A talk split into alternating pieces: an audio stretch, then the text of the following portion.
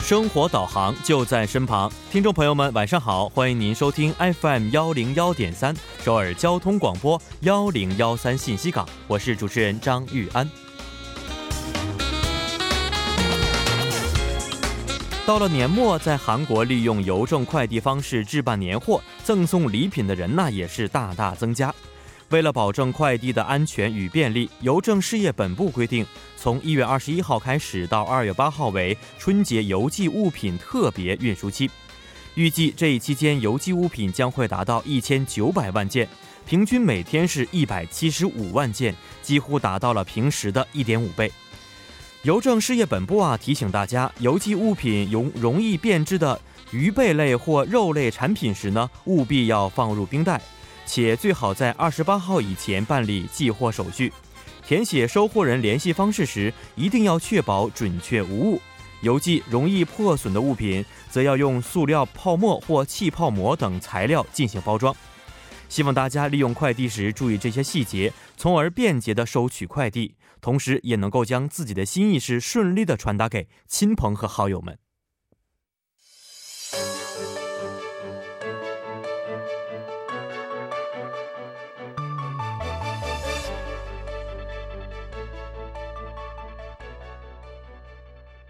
好啊，一首久违的歌曲呢，是来自塔比奇演唱的《啪哩啪哩》。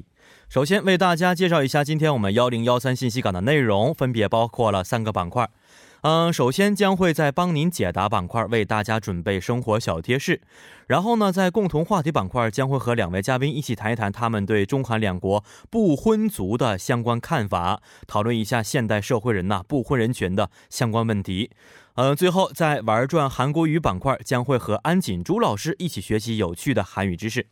那么好的，下面是一段广告时间，广告过后马上回来。广告来自 g m a K Club，还有新中童谣《p u r j u City》以及台拥车呀乌鲁萨。问号哗啦啦，谁来帮您解答？最酷帮帮团，轻轻松松全拿下。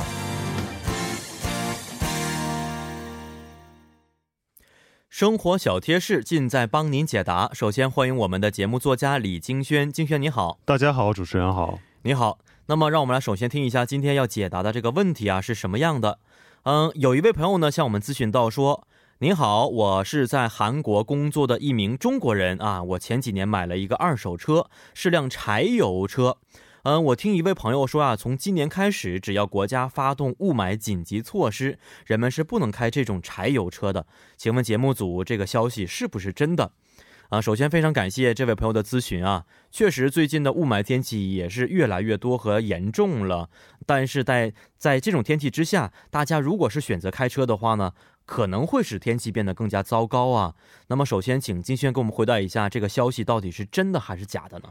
好的，根据《雾霾削减及管理相关的特别法施行令》，从今年的二月十五日起，如果发生高度雾霾天气，首都圈，也就是首首尔、仁川、京畿道地地区，将限制排气等级为五等级的车辆的运行。也就是说，这位朋友咨询的政策是真的。哦，那么也就是说，只要是发生雾霾的天气，大家就不能够开这些车辆了，是吗？嗯，不是，就像这位听众朋友所说，这项新政策是只限于国家发动雾霾紧急削减措施的时候，只要是首尔市、仁川市或京畿道地区中有两个地区以上的雾霾浓度超过五十微克每立方米，或者是一个地区以上的雾霾浓度超过七十五微克每立方米时，就会发动该项警报，也会通过短信等方式告知百姓，请大家注意。嗯，但是如果有人呢是在这样的一种高浓度雾霾天气，并且是发动警报之后啊，也开了这种五等级的车辆，他们会受到一些处罚吗？会的，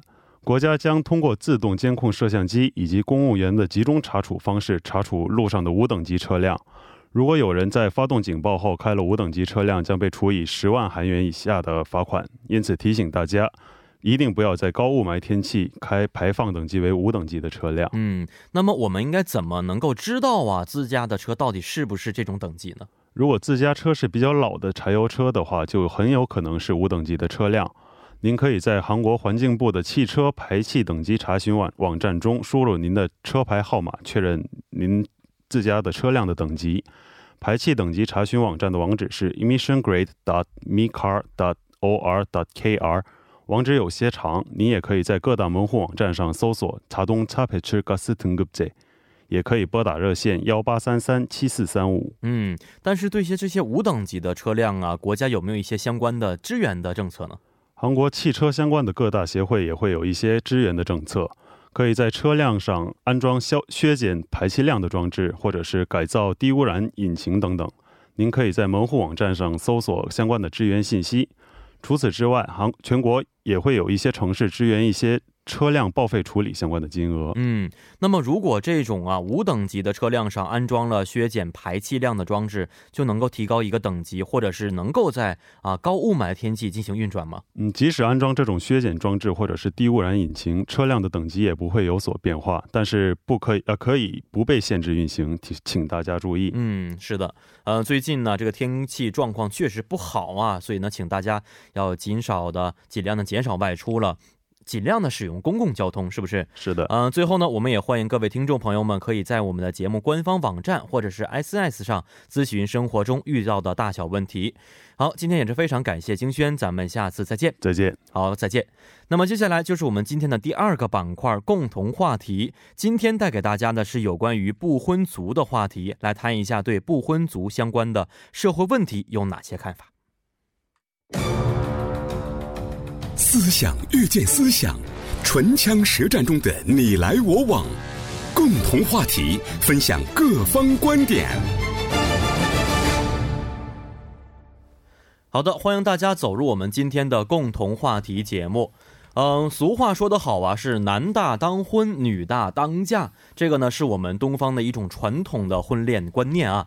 嗯，但是到了现代，已经有了很大的这个变化，甚至有选择不结婚的人也是变得越来越多了。为什么他们会选择不婚呢？呃，中国、韩国的不婚族的情况各自又是怎么样的？人们呢又是如何去看待不婚族的？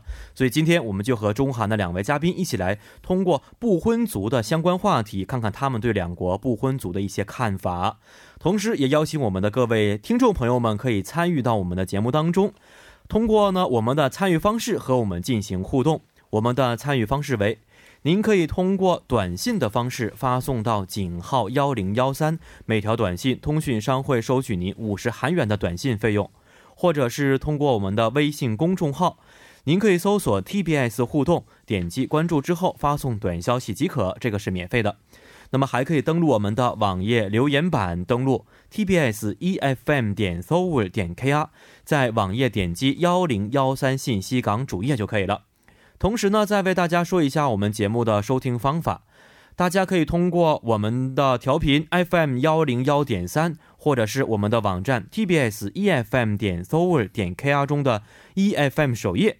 以及呢，大家可以通过 YouTube 内搜索 TBS EFM E 来收听我们的节目。那么错过直播的朋友们呢，也不要担心，大家可以通过网站或者是 TBS 的 APP 收听我们的节目回放，又或者可以通过三 w 点 p o p b a n 点 com 或者是 p o p b a n 的应用程序，在内搜索幺零幺三信息港或者是幺零幺三新星行来收听也是可以的。那么好的，让我们首先欢迎两位节目嘉宾，二位你好，呃主持人好，嗯，啊好，还是要跟我们的各位听众朋友简单的做一下自我自我介绍，从我们的庭山开 始。哎，大家好，我是这边的老朋友了，嗯，潘庭山，我又来了，嗯，又来了是 吧？这句话好像听起来有点奇怪呢。一般都是在节目当中或者电视剧当中啊，嗯什么呃坏人什么鬼子呀又来了，感觉 是。我嗯、年底了，现在肯定，嗯，嗯很忙吧？现在，嗯，我最近上次跟主持人稍微说了一下嗯啊、最近在准备回国的一些事情，嗯，打算跟老公回中国，哦，这都准备多长时间了？还没准备完 吗？没准备完，上次我们见面也就一个月前吧，一个月还不够你们准备的，你们是要干什么呀？就准备计划比较多 吧，嗯，嗯，比然如后呢？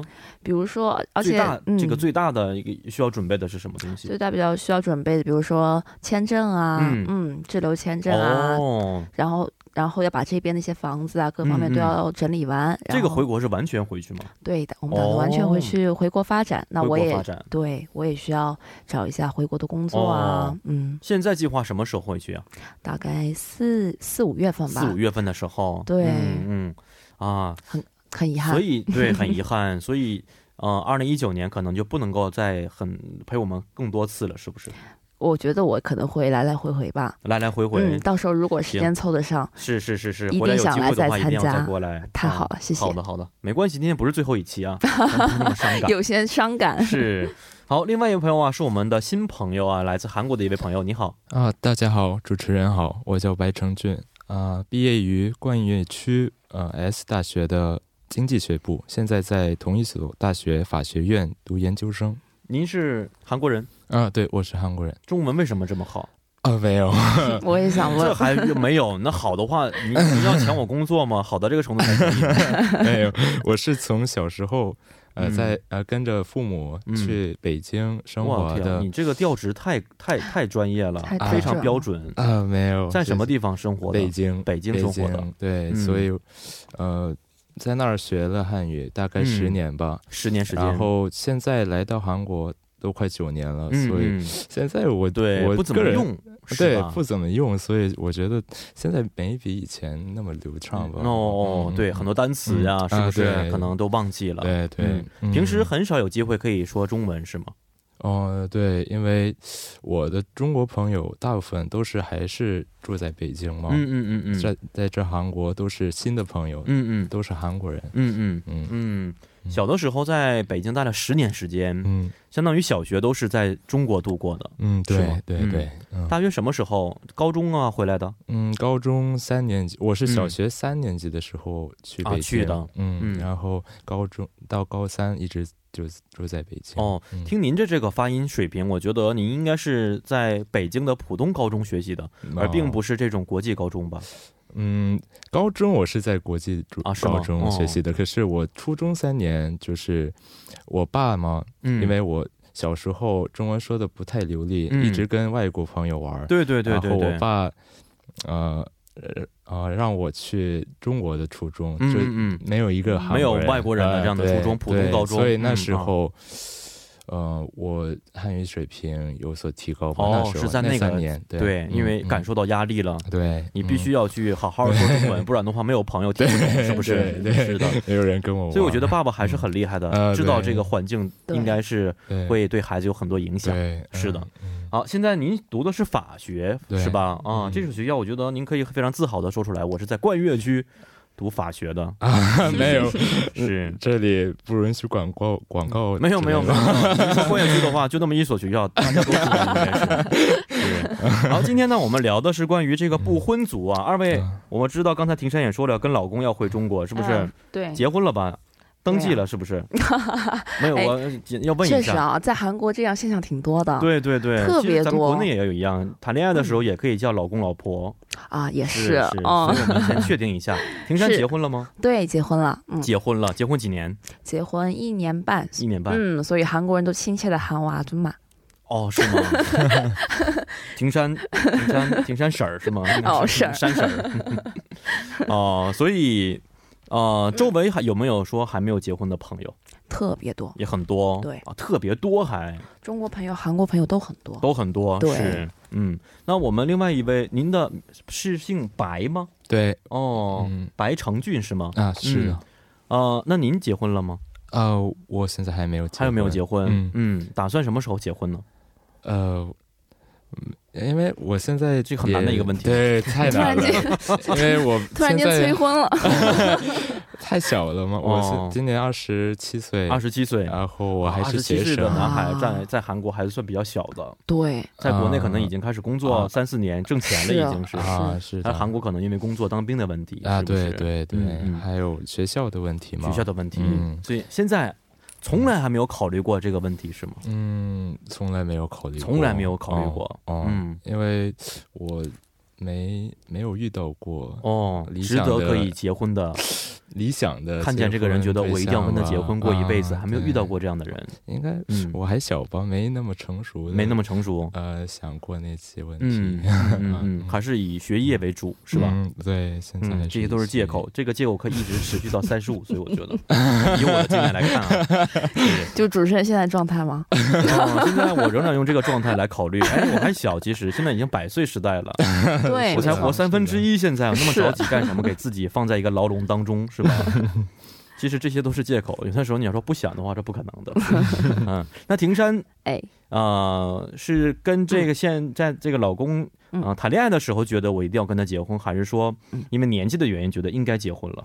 嗯，其实两个都不是。都不是。我跟老公我们谈了十年的恋啊爱，哇，啊好厉害这个。嗯嗯、说实话，前面的这七八年吧，嗯嗯哦，觉得这个人很好，嗯但是就是属于比起两个人在一起的时间，我一个人自就是更渴望一个人自由空间。虽然恋爱嗯没有任何问题，嗯嗯，所以我觉得前面的七八年就是，其实我对结婚没有任何的想法，啊哦，就是我还是更想一个人生活，啊嗯嗯更渴望一个那人自是由什空么一间。个契机，觉得我应该要结婚了？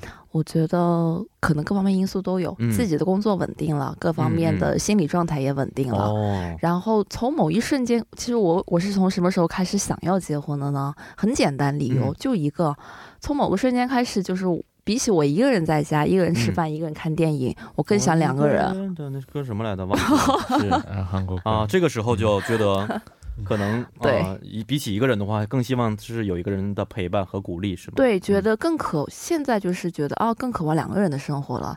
嗯，那个时候就知道啊，我可能想要结婚了。哦，对，突然有这么一个想法的是，，对，就某一天，慢某一天开始的，对，然后才确定了自己的心意，是是是，很简单。哦，嗯，对。但是刚才我们也说过啊。现在整个社会当中，不婚族是越来越多了。对嗯对，二位应该听过听说过这个词吧？嗯，啊听说过听。说过。嗯，呃，嗯，韩国语这个是什么呀？不婚族。呃，原来韩国人称这个呃为独信主义，啊，可是现在很多人称这个词为逼婚主义，逼啊，婚，逼婚，嗯嗯嗯嗯嗯嗯，就是非婚的意思，是不对是？对嗯嗯呃，那么不婚其实我们觉得和二这个未婚呢是不一样的，嗯，是对，吧？嗯有，差二位别能不能说一下对这两个的了解呢？嗯，说啊，我先说吗？嗯嗯嗯首先，未婚的话其实就很简单，就没有结婚，但是他可能是有结婚的意愿的。嗯啊但是不婚的话啊，其实其实一开始我也不知道，我就是我也很好奇，我觉得嗯会不会韩国跟中国对于不婚这个词的概念有所差异？就嗯查了嗯一下，哎，真的有差。这个不婚，我在中国网站上搜索的结果呢是就很简单，就是终身没有结婚的想法。哦啊，就完全的不婚，嗯嗯，但是韩国的网站上查了以后呢，他对这个的这个诠释比较范围更广一一些，嗯他就是是这样子诠释的，嗯呃，没就是对于他觉得结婚不是一个必要的选择的这些人群叫不婚群，哦嗯，其实我觉得这个范围就很广了。嗯嗯嗯啊如果觉得这嗯不是一个必要性的话，很可能是第一是完全的不婚族，就跟中嗯国的诠释一样；第二也有可能是我觉得没有遇到对的人的话，嗯嗯那我就不结暂时婚。现在没有这样的想法。嗯，对对对。嗯嗯如果觉得以后遇到对的人，那我也可能可结能会婚。改变这个想对法。对，所以是韩国的诠释会更广一些。哦，所以稍微有点差异，对啊对是吧？嗯，那能不能简单跟我们说一下这个中韩两国现在不婚的现象是什么样的呢？啊，首先请我们的程俊跟我们简单说一下。啊，好。首先，我对中国的这个情况呢，还没有具体的了解，嗯所以我来说一下韩国的好的嗯情况吧。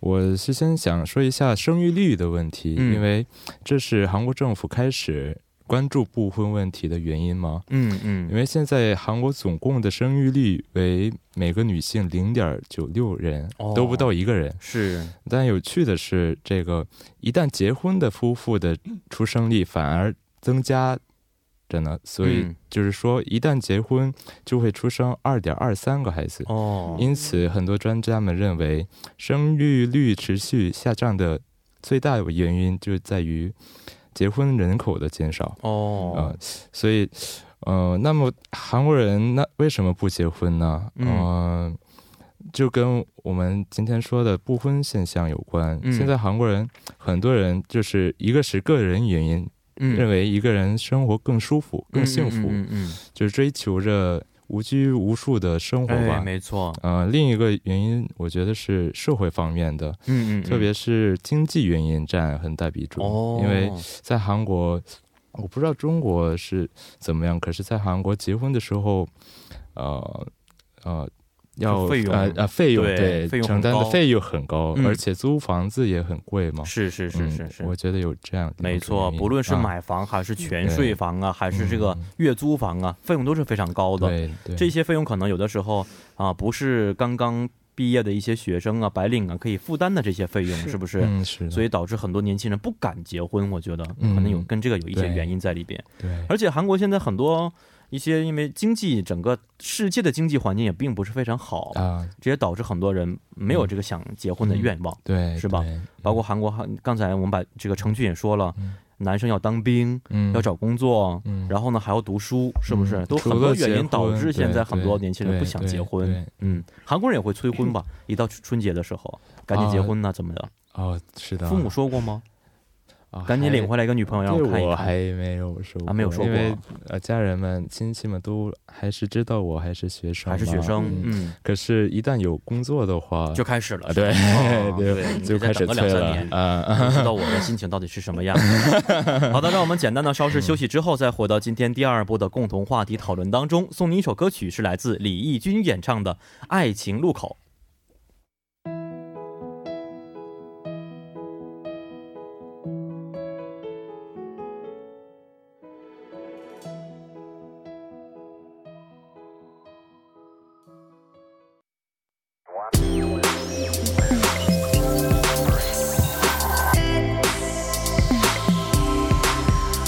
101.3 CBS EFM 欢迎大家回到我们今天幺零幺三信息港的第二部节目当中。首先呢，再为您说一下我们节目的参与方式。您可以通过发送短信的方式发送到井号幺零幺三，每条短信通讯商会收取您五十韩元的短信费用，或者是通过我们的微信公众号，您可以搜索 TBS 互动，点击关注之后发送短消息即可，这个是免费的。那么还可以登录我们的网页留言板，登录 tbs efm E 点 s o u 点 kr，在网页点击幺零幺三信息港主页就可以了。那么好的，下面是一段广告时间，广告之后马上回来。广告来自金马 K Club。好的，欢迎大家在广告之后回到我们今天共同话题的第二部环节讨论当中啊。嗯、今天呢，我们的主题是关于中韩两国如何去看待不婚族的。那么刚才我们听我们今天的嘉宾程俊呢，简单说了一下韩国不婚族的成因到底有哪些啊？想问一下庭山，这个哎中国的成因嗯跟韩国有什么差异吗？嗯，我觉得大致来看真差不多，啊嗯差不嗯多。然后稍微分的细一点的话，其实我觉得男男方跟女方的这个原因有些差异，稍微、嗯像比如说男方的话，像刚才那个陈俊说的，嗯其实在中国也是最大的原因就是经济压力比较大。哦，虽然就是现在其实越来越多的中国女性也是越来越独立，嗯，她经济上都是独立的，她不会去依靠男男方啊。嗯嗯，但是其实可能我觉得男男方呢，做出于男方的立场，可能跟我们的传统还是有关系。嗯嗯，然后他还是会觉得，就算女性非常独立，他还是觉得在金钱方面的男男方应该出大头，或者是比如说呃房子男的解决，嗯嗯然后嗯家具女的来解决这样子。嗯嗯嗯那这样的话，就是男的经男方经济压力就会非常大。没错，是我呃刚好前段时间看见网上有一个那个，因为我是杭州人嘛，嗯看到一个杭州杭州网网站里面有个杭州小伙子，他发了一个帖子，嗯嗯，特别的火热。他是这小伙子吧，他的条件其实很好，他月薪有两到三万，然后嗯有自己有车，然后自己几年存下来也存了大概三四十万样子。嗯，嗯其实这样的一个条件水平，在中国这个二三十岁的年龄里面算已是经很非不常错，错的，对，非常不错。嗯，但是他的这个帖子的题目叫“愁婚”，哦发愁的，愁。他说他自己预算了一下，在杭州就现在一个平均的这个办婚礼的水平，没有个嗯五六十万下不来，为就什么呢包括房子首付啊哦这些都算进去，哦他就觉得我结不了这个婚太。哦可怕了，这个对呀、其实实学学那个条件这么好的一个小伙子，嗯他就会有嗯这样的一个哦，苦恼。这所以么是也对是呀在杭州可能嗯攒了三四十万，嗯也就刚刚能付一个首付吧，也是，是特是别贵其他的这个嗯车呀、家具呀等等等等的婚礼费用，对可，能就只能是父母是拿的，出他们的养老钱了，是不是？对对对，啊，所以看了一下，经济真的经真济的。是一个大头的原因，对对对，经济我觉得对于男方来说是个大头女嗯的原因，然后嗯女方呢也有很多原因，但我是觉得最大的原因可能会是涉及于孩子问题，嗯，嗯嗯，就是其实我自己也有一点啊，我就觉嗯得出于生儿育儿这整个过程的这种艰辛啊、哦迷茫啊，就很嗯嗯漫长的一个过程，没错。这个过程里面带来的这个恐惧感跟不安感啊而，且刚才也说过，哦说女性现在是越来越独立了，一旦是对生儿育女的话，可能要没错放弃自己已经是成是熟的，事是业。的，是那的，很多人觉得这一点的话，就没有不甘心，是不是没啊？读了那不么值多得年大大学，对供对养那么多年，对对对是，吧？最后要去为了自己的孩子和啊丈夫是去放弃，来去做一些家庭里的琐事，对，有点是小财大用了，觉得是、嗯有嗯有有一有这样的对想法，是有不这样是的想法，是是可以理解的，我觉得。对，哎嗯那么其实我这手里边有个调查啊，说是据韩国统计厅二零一八年一啊十一月份的调查显示呢，百分之五十六点四的韩国人认为啊，男女不结婚也可以在一起生活啊嗯，这是第一次超过了反对非婚同居的意见比例。嗯、并且呢，赞成非婚的比例每年都有一个上升的趋势。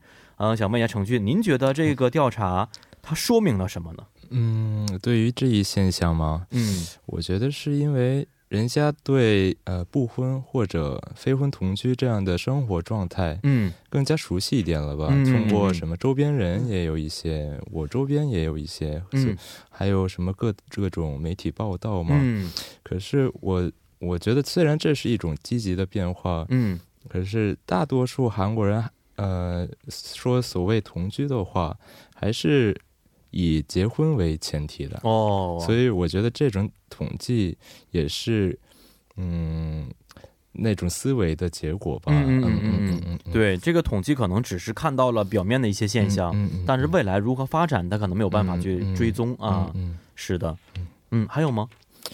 嗯，还对我个人来说呢，嗯嗯嗯我觉得这种什么不结婚也可以一起在生活嗯这样的问题，要慎重一点吧。哦，您本身嗯是赞成这样的情况的，还是说觉得呃应该我是？是我是不反对，可嗯嗯是这情况来到我的话，嗯嗯嗯我不反我对，也但是也不会去支持，是不是？呃，对，因为这个一起生活嗯就意味着我生活空间的缩小嘛。哦啊嗯，所以得慎重一点吧。啊，嗯郑。重的思考一下嗯这个问题。嗯嗯嗯嗯是的，嗯，呃，那其实对于不婚的情况啊，一般的父母和年轻人其实想法也都是不一样嗯的。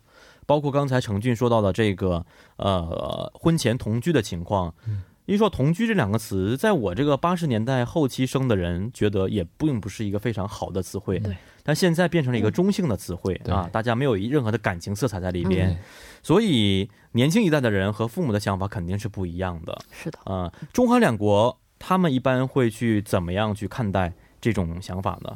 先从我们的庭山嗯您说来一下，说一下吧好。呃，我觉得稍微有点差异啊，嗯嗯嗯，呃，就是以我个人的情况，还有周边看来，觉得呢，其实中国的父母催婚可能会更严重一些，嗯嗯比起韩国，哦我是个吗人对，呃，我就个人看到的周围的朋友啊，然后看到的情况，我觉得韩国的父母其实相对还比较开放一些。嗯，嗯他对于这个就是韩国父母的这个对于适婚年龄的这个基准，可能要比中国父母要高一些嗯嗯啊。其实像我，呃，我是一年半前结的婚，我当时是二十八岁，嗯这个结婚年龄在中国其实不算早，嗯，对吧是的，然后甚至有很多呃就父母辈的一些亲戚啊、叔叔阿姨都说你结婚太晚了、啊，让我一结婚就要孩子那种的。嗯哦但是在韩国这个叔叔阿姨们看来，他就觉得你结婚好早啊，啊。是是是哦是是，，我我女儿但是不儿是子跟都没城有市男也有朋友，关系呢？ 城在市中肯国国内定一有些一大点城市哦可能觉得嗯男的三十一二岁结婚也是没有问题的，女的嗯嗯三十也是 OK 的嗯。但是中国的一些三四线的一些城市，觉得毕也业有之关后系应该结婚是啊最对好的的，是是吧？嗯，这个地域差异，我觉得是也是，嗯嗯，嗯啊，所以说呃，中国的情况是这个样子的。对对，嗯嗯，那韩国的情况呢？怎么看待呃这个不婚的情况？嗯，刚才呃，翻庭嗯山所说的就是中国催婚比较多，对韩国比较少，我对这个有所同意。嗯嗯嗯而且对于我个人来说，我不属于不婚族嘛，所嗯以我没想象过父母强迫我结婚的情嗯，况。因为年纪还小，对我我觉，得我反是倒担心父母会不喜欢我找来的对象嘛。哦， 担心的这个问题。嗯嗯，对啊，将来有嗯想读博士的计划吗？啊，我将来没有，我是读完硕士的话就嗯直接当直接哦律要师，嗯，哦，当什么？当律师了啊嗯对当然，律师的话，听说好多也都是博士出身呢。啊，呃，现在想制读度博有士些吗变了啊有我些变化对对，嗯嗯嗯，如果读博士的话，就啊更没难，对就更没有时对间。对对找女朋友、结婚的时间可能要更往后拖。嗯嗯一般三十是的五六岁的时候，是父母啊就开始催你了。又在讲 自讲自身经验谈不了是。呃有兄兄弟吗？啊，有有弟有一个弟弟嗯哦，那还好一点。我觉得对对，好啊，其实我们都知道，刚才在开头的时候我也说过嗯，呃，东方的俗语就是男大当婚，女大当嫁，所以年轻人可能跟父母的想法肯定是不一样的。对年轻人觉得我自己还没有那那么大的年纪，但是父母总会觉得你超过二十五之后就应该考虑个人的终身大事问题了，嗯嗯是吧？对嗯，啊、但是虽然呢。不婚族是慢慢慢慢现在变得更多了，但是还是有很多人担心自己老了之后会变得很寂寞，嗯嗯没有人管，没有人照顾，对，因为这个原因，很多人选择要结婚，就是因为老了之后养老的问题要结婚。所以，二位如何看待这种想法呢？ 嗯我先来吗？嗯嗯啊好，啊、其实我觉得这个才真的是需要考虑的一个方面。嗯，然后网上就是我特别喜欢看网友们的一些意见啊，哦特别是有是意思。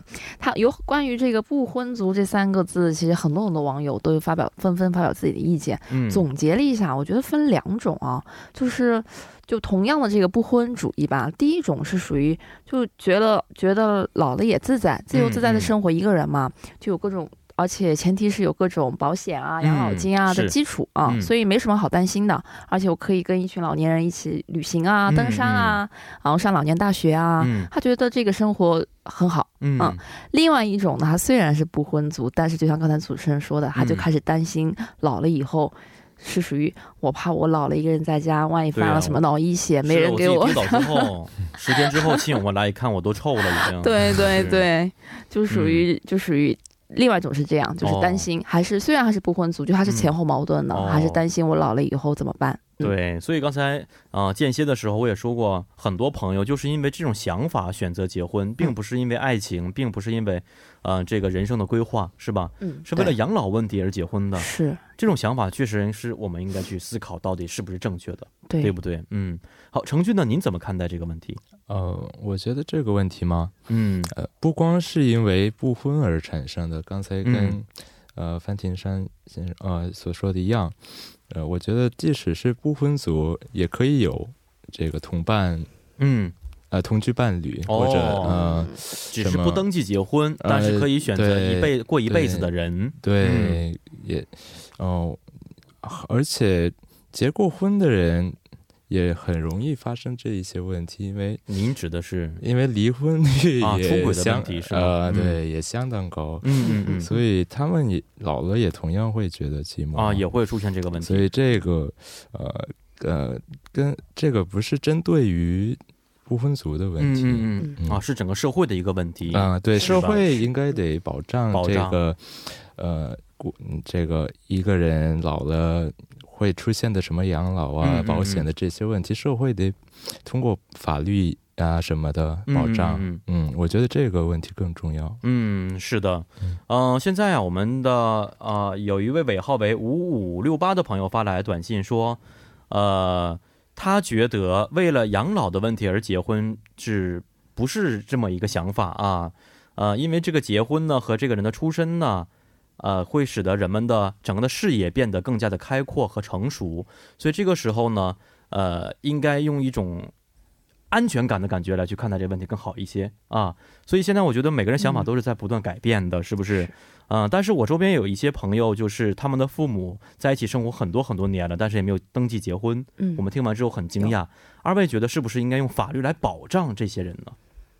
觉得还是有一定的必要的。嗯嗯，有的话当然是好。嗯嗯嗯，就是刚才说，比如说养老啊，各方面的制度有所完善的话，也是是嗯，像特别是刚才像主持人说的，就是很多结婚很多很多年了也没有登记，这个现嗯象在韩国真的还挺普遍的。没，错，嗯，这个其实也是就像刚才嗯、呃发短信那位听众朋友说的，嗯嗯，嗯对于结婚以后的一些生活的一些顾虑啊、不安感，这些都是是造成了就是结婚结婚以后也不登记的这样的一个现象。嗯嗯在韩国嗯真的特别多，我周围没也非错常非常多。是，嗯、而且刚才这位朋友说过，呃，结婚这件事情并不一定是非要做的，但是结完婚之后觉得有一种安全感在里边，其实也是一件是比较好的事情，是嗯吧？对，所以我觉得这是可能每个人的选择，对不对？嗯是的，嗯嗯，呃，新的一年二零一九年，很多人准备嗯生孩子了，现在已经是金猪年，对吧？韩国有特这个别习好俗是不是？啊，是的，也是为了也生，是一也样是要生孩子吗？呃，我估计也是一样的啊，嗯会出生率会提 高的。应该会 吧刚？才这有个可能有可是能程会俊也有说了，嗯出生率很低，对零点九几，是不是？对希望今年这个韩国的出生率有一个很好的变化啊。嗯，好，今天也是非常感谢二位来到我们的直播间，咱们下次再见。好，再好见。哎谢谢嗯，再见。好的，那么让我们听一首歌曲之后，再回到今天的最后板块玩转韩国语。送您一首歌曲，是来自陈姿演唱的《一个人的晚餐》。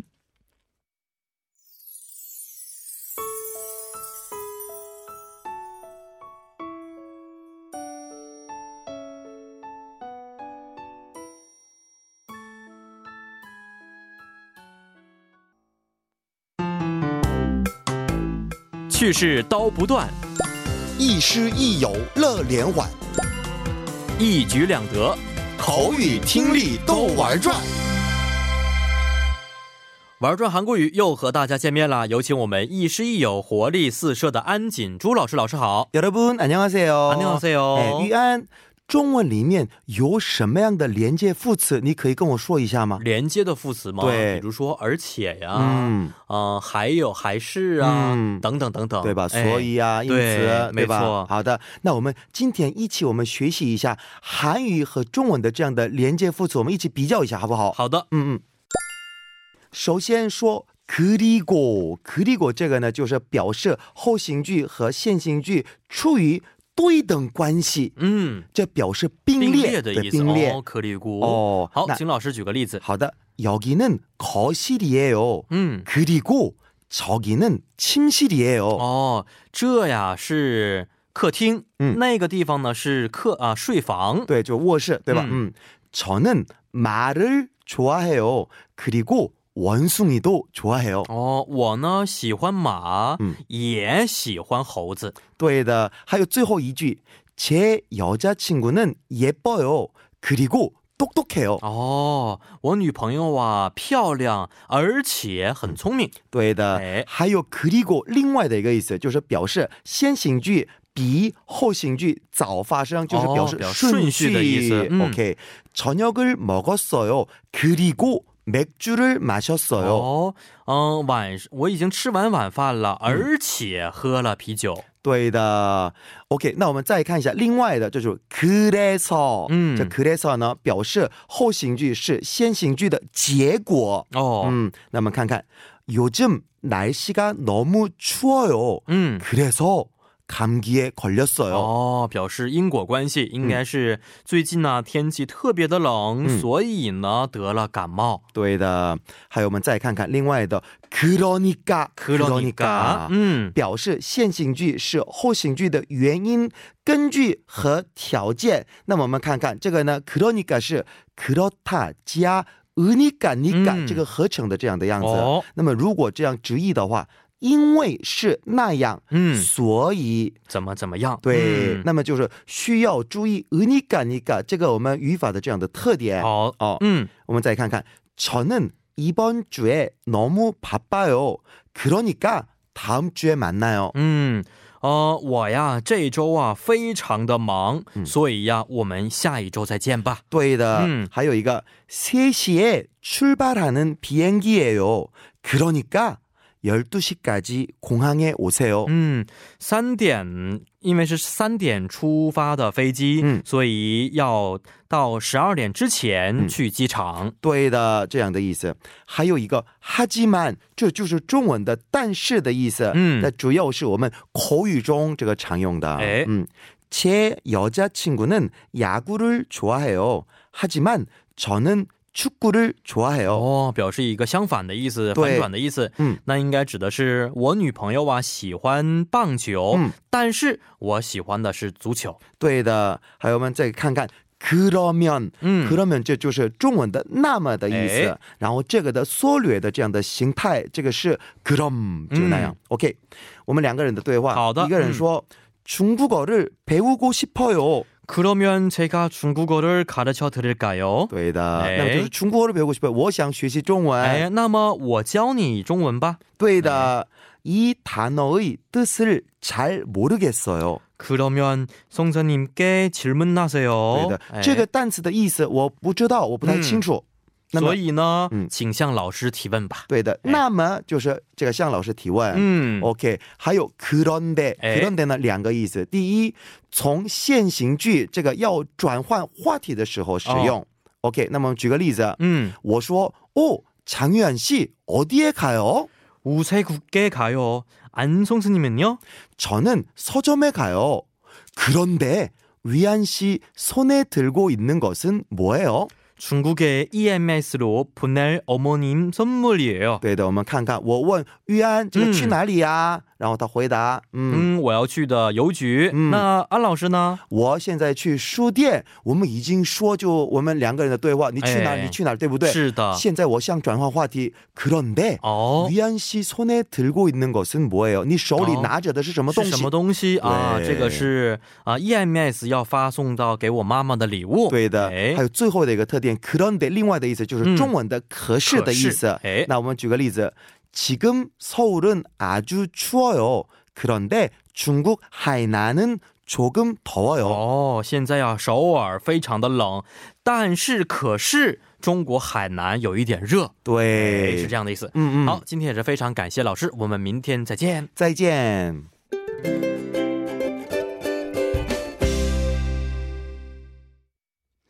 好的，那么在我们的玩转韩国语之后呢，首先看一下今天听众朋友们发来的短信啊，尾号为二七三零的朋友说呢，今天晚上十点将会迎来韩国足球队和巴林足球队的本次亚洲杯的一场比赛，希望今天这场比赛也会非常的精彩啊！他也邀请我说，让我们一起给韩国队一起加油吧！啊，这个是没问题的，我可以到家之后立刻打开电视为韩国队加油助威啊！也希望我们的朋友们呢，可以今天晚上一睹韩国足球队的风采。